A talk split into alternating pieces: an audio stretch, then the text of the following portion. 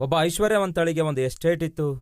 ಆ ಎಸ್ಟೇಟ್ ಮೇಲೆ ಮನೆ ಇತ್ತು. ಅಲ್ಲಿ ಕೆಲಸ ಮಾಡಿ ಅಲ್ಲೇ ವಾಸಿಸುತ್ತಾ ಇದ್ದಳು. ಹಾಗಾಗಿ ಆಕೆಗೆ ಒಬ್ಬ ಒಳ್ಳೆ ಡ್ರೈವರ್ ಬೇಕಿತ್ತು. ಇಂಟರ್ವ್ಯೂ ಕರೀತಾಳೆ. ನಾನು ಎಸ್ಟೇಟ್ ಮೇಲೆ ಹೋಗಬೇಕು. ಆ ಬೆಟ್ಟಗಳ ಮಧ್ಯದಲ್ಲಿ ಒಂದು ಹತ್ತಡಿ ಇಲ್ಲವೇ ಹನ್ನೆರಡು ಅಡಿ ದಾರಿ ಇದೆ. ಇಂಟರ್ವ್ಯೂಗಾಗಿ ಡ್ರೈವರ್ಗಳನ್ನು ಕರೆಯುತ್ತಾಳೆ. ನೀವು ನನ್ನನ್ನು ಆ ದಾರಿಯ ಅಂಚಿನಲ್ಲಿ ಎಷ್ಟು ಹತ್ತಿರ ತೆಗೆದುಕೊಂಡು ಹೋಗಬಲ್ಲಿರಿ ಎಂದು ಕೇಳಿದ್ರೆ, ಒಬ್ಬ ಹೇಳ್ತಾನೆ, ಒಂದಡಿ ಹತ್ತಿರ ತಕೊಂಡು ಹೋಗುವೆ ನಿಮ್ಗೇನಾಗೋದಿಲ್ಲ ಅಂದ. ಅಷ್ಟು ಚೆನ್ನಾಗಿ ಡ್ರೈವ್ ಮಾಡ್ತೇನೆ ಅಂದಾಗ ಪಕ್ಕಕ್ಕೆ ಬಾ ಅನ್ನುತ್ತಾಳೆ. ಮತ್ತೊಬ್ಬನನ್ನು ಕರೀತಾಳೆ, ನಾನು ಈ ಎಸ್ಟೇಟ್ಗೆ ಯಜಮಾನಳಾಗಿದ್ದೇನೆ.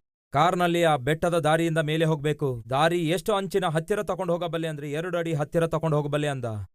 ಕೂತ್ಕೊಂದಳು ಮೂರನೇವನು ಬಂದು ಮೂರಡಿ ಹತ್ತಿರ ಹೋಯ್ತೇನಂದ. ಕೊನೆಗೆ ಒಬ್ಬ ಅನುಭವಸ್ಥ ಹಿರಿಯ ವ್ಯಕ್ತಿ ಬಂದ, ಅಯ್ಯ ನೀನು ನನ್ನನ್ನು ಆ ಎಸ್ಟೇಟ್ ತುದಿ ಹತ್ತಿರ ತಕೊಂಡು ಹೋಗ್ಬೇಕು, ಅಂಚಿಗೆ ಎಷ್ಟು ಹತ್ತಿರ ತಕೊಂಡು ಹೋಗಬಲ್ಲೆ ಎಂದು ಹೇಳಿದಾಗ ಆ ವ್ಯಕ್ತಿ ಕೇಳ್ತಾನೆ, ಅಮ್ಮ, ನಿಮಗೆ ಈ ಎಸ್ಟೇಟಿನ ಆಸ್ತಿ ಎಷ್ಟಿರುತ್ತೆ? ಒಂದು ಐವತ್ತು ಕೋಟಿ ಅಷ್ಟಿರುತ್ತೆ ಅನ್ನುತ್ತಾಳೆ. ಓಹೋ, ನೀವು ಕೋಟ್ಯಾಧೀಶ್ವರರು, ನಂತರ ಹೇಳ್ತಾನೆ. ನೀವು ಕೋಟ್ಯಾಧೀಶ್ವರರಾದದರಿಂದ ನೀವೇನಾದರೂ ಒಂದು ವೇಳೆ ನನ್ನನ್ನು ನಂಬಿ ಡ್ರೈವರ್ ಪೋಸ್ಟ್ ಕೊಡುವುದಾದರೆ, ನನ್ನನ್ನು ನಂಬಿ ಕಾರಲ್ಲಿ ಕೂತ್ಕೊಳ್ಳುವಾಗ, ಅಮ್ಮ, ದಾರಿ ಅಂಚಿನ ಹತ್ತಿರ ಹೋಗುವುದೇ ಇಲ್ಲ ಅಮ್ಮ, ಆ ಅಂಚಿನಿಂದ ಎಷ್ಟು ದೂರದಲ್ಲಿ ಭದ್ರವಾಗಿ ಕಾರು ನಡೆಸಬಲ್ಲೆನೋ, ಅಷ್ಟು ಭದ್ರವಾಗಿ ಕಾರು ನಡೆಸುತ್ತೇನೆ ಕಾರಣವೇನೆಂದರೆ, ನನಗೆ ಜ್ಞಾನ ಇರುವುದರಿಂದ, ತಿಳುವಳಿಕೆ ವಿವೇಕ ಇರುವುದರಿಂದ, ಒಳ್ಳೆ ಸ್ಕಿಲ್ಫುಲ್ ಡ್ರೈವರ್ ಆಗಿರುವುದರಿಂದ, ಅಂಚಿನ ಹತ್ತಿರಕ್ಕೆ ತಕೊಂಡು ಹೋಗಿ ನಿಮ್ಮ ಪ್ರಾಣಕ್ಕೆ ಹಾನಿಯುಂಟು ಮಾಡುವ ಕೆಲಸ ನಾನು ಮಾಡೋದಿಲ್ಲಮ್ಮ. ಅಂದಾಗ ನನಗೆ ನಿನ್ನಂಥವನೇ ಬೇಕಿತ್ತಯ್ಯ ಅನ್ನುತ್ತಾಳೆ. ದಯವಿಟ್ಟು ಕೇಳಿ ಪ್ರಿಯರೇ, ನಮ್ಮನ್ನು ಕಾಪಾಡುವುದಕ್ಕಾಗಿ, ರಕ್ಷಿಸುವುದಕ್ಕಾಗಿ ಕರ್ತನಾದ ಯೇಸುಕ್ರಿಸ್ತನು ಶಿಲುಬೆಯ ಮೇಲೆ ಮರಣ ಹೊಂದಬೇಕಾಯ್ತು.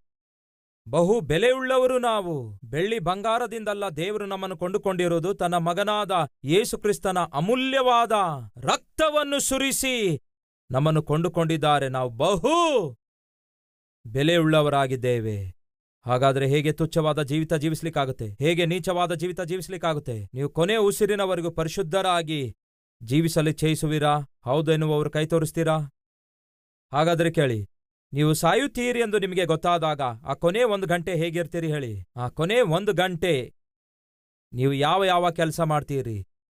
ಸಾಯುವುದಕ್ಕಾಗಿ ಒಂದು ಗಂಟೆ ಇದೆ. ಏನೆಲ್ಲ ಕೆಲಸ ಮಾಡಬೇಕು? ಯಾರನ್ನೆಲ್ಲ ನೋಡಬೇಕು? ಯಾರೊಂದಿಗೆ ಮಾತಾಡಬೇಕು? ಯಾರೊಂದಿಗೆ ಚಾಟ್ ಮಾಡಬೇಕು? ಎಂದು ಯೋಚಿಸಿ ಸೆಲ್ಫೋನ್ ತಗೊಳ್ತೀರಾ? ಚಾಟಿಂಗ್ ಮಾಡ್ತೀರಾ? ಫೋನಲ್ಲಿ ಮಾತಾಡ್ತೀರಾ? ಹೊಲಸು ಸಿನಿಮಾ ನೋಡ್ತೀರಾ? ಹಾಗಾದ್ರೆ ಏನ್ ಮಾಡ್ತೀರಿ? ನೀವು ಸಾಯುವುದಕ್ಕಿಂತ ಆ ಒಂದು ಗಂಟೆ ಮುಂಚೆ ಏನ್ ಮಾಡ್ತೀರಿ? ಇದು ನಿಮ್ಮ ಮನಸ್ಸಲ್ಲಿರುವುದಾದರೆ ಹಾಗೆ ಸಾಯುವುದಕ್ಕಿಂತ ಒಂದು ಗಂಟೆ ಮೊದಲು ನಾನೇನ್ ಮಾಡುತ್ತೇನೆ ಎಂದು ನೀವು ತಿಳ್ಕೊಂಡಿರುವುದಾದರೆ ಅದೇ ಒಂದು ಗಂಟೆ ನಿಮ್ಮ ಜೀವಿತದಲ್ಲಿ ಪ್ರತಿ ಗಂಟೆಯಾಗಿರಬೇಕು. ಪ್ರತಿದಿನ ಒಂದು ಗಂಟೆಯಲ್ಲಿ ಸಾಯುತ್ತೇನೇನೋ ಅಂದುಕೊಂಡಾಗ ಹೇಗೆ ಜೀವಿಸುತ್ತೀರೋ ಹಾಗೆಯೇ ಜೀವಿಸಿರಿ. ಪ್ರತಿದಿನವೂ ಒಂದು ಗಂಟೆಯೊಳಗೆ ನಾನು ಸಾಯುತ್ತೇನೆ ಅಂದ್ಕೊಳ್ಳಿ. ಹಾಗಾದ್ರೆ ಈ ಕೆಲಸ ನಾನು ಮಾಡ್ತೇನಾ? ಈ ರೀತಿಯಾಗಿ ಮಾತಾಡ್ತೇನಾ? ಈ ರೀತಿ ಜಗಳವಾಡ್ತೇನಾ? ಈ ರೀತಿಯಾಗಿ ಬೈದು ಅನಾವಶ್ಯಕವಾಗಿ ನನ್ನ ಬಾಯಿಯನ್ನು ಹೊಲಸು ಮಾಡಿಕೊಳ್ತೇನಾ? ಹೀಗೆ ಎಲ್ಲರೊಂದಿಗೆ ಮನಸ್ತಾಪ ಬೆಳೆಸಿಕೊಳ್ತೇನಾ? ಒಂದು ಗಂಟೆಯಲ್ಲಿ ಸಾಯುವ ನನಗೆ ಇದೆಲ್ಲ ಯಾಕೆ ಬೇಕು? ನನ್ನ ಕರ್ತನೊಂದಿಗೆ ಒಳ್ಳೆ ಸಂಬಂಧ ಇದ್ರೆ ಸಾಕು ಎಂದು ಜೀವಿಸ್ತೀರಲ್ಲವೇ? ಹಾಗಾದ್ರೆ ಈ ದಿನ ಒಂದು ತೀರ್ಮಾನ ತೆಗೆದುಕೊಳ್ಳಿರಿ. ಬದುಕುವ ಕಾಲವೆಲ್ಲ ಒಂದು ಗಂಟೆಯಲ್ಲಿ ಸಾಯುವವನ ಹಾಗೇ. ಬದುಕುವ ಜೀವಿತ ನನಗೆ ದಯಪಾಲಿಸಿದೇವರೆ ಹೌದೇನೋ ಅವರು ನನ್ನೊಂದಿಗೆ ಪ್ರಾರ್ಥಿಸ್ತೀರಾ? ಅಸ್ ಪ್ರೇ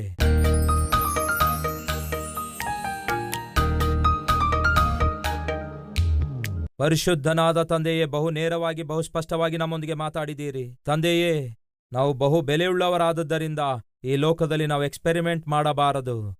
ಕೃಪೆಯ ಕಾಲದಲ್ಲಿದ್ದೇವೆಂದುಕೊಂಡು ಪಾಪದೊಂದಿಗೆ ಆಟವಾಡಬಾರದು.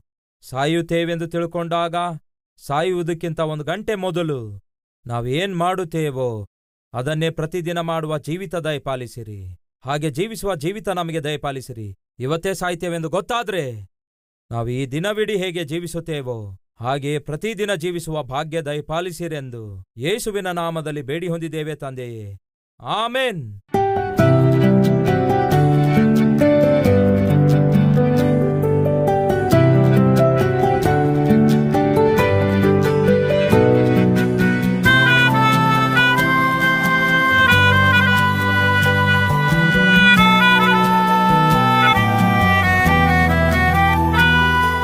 ಈ ದಿನ ಸಾರಿದ ಸಂದೇಶ ನಿಮಗೆ ಆಶೀರ್ವಾದಕರವಾಗಿರುವುದಾದರೆ ಲೈಕ್ ಮಾಡಿರಿ. ಇಂಥ ಅದ್ಭುತವಾದ ಸಂದೇಶಗಳನ್ನು ಪ್ರತಿದಿನ ನೋಡಲು ಆಶಿಸುತ್ತಾ ಇದ್ದೀರಾ? ಹಾಗಾದರೆ ಸಬ್ಸ್ಕ್ರೈಬ್ ಮಾಡಿ, ಹಾಗೆಯೇ ಬೆಲ್ ಐಕಾನ್ ಕ್ಲಿಕ್ ಮಾಡಿ, ಅನೇಕರಿಗೆ ಈ ಸಂದೇಶವನ್ನು ಶೇರ್ ಮಾಡುವ ಪ್ರಯತ್ನ ಮಾಡಿ.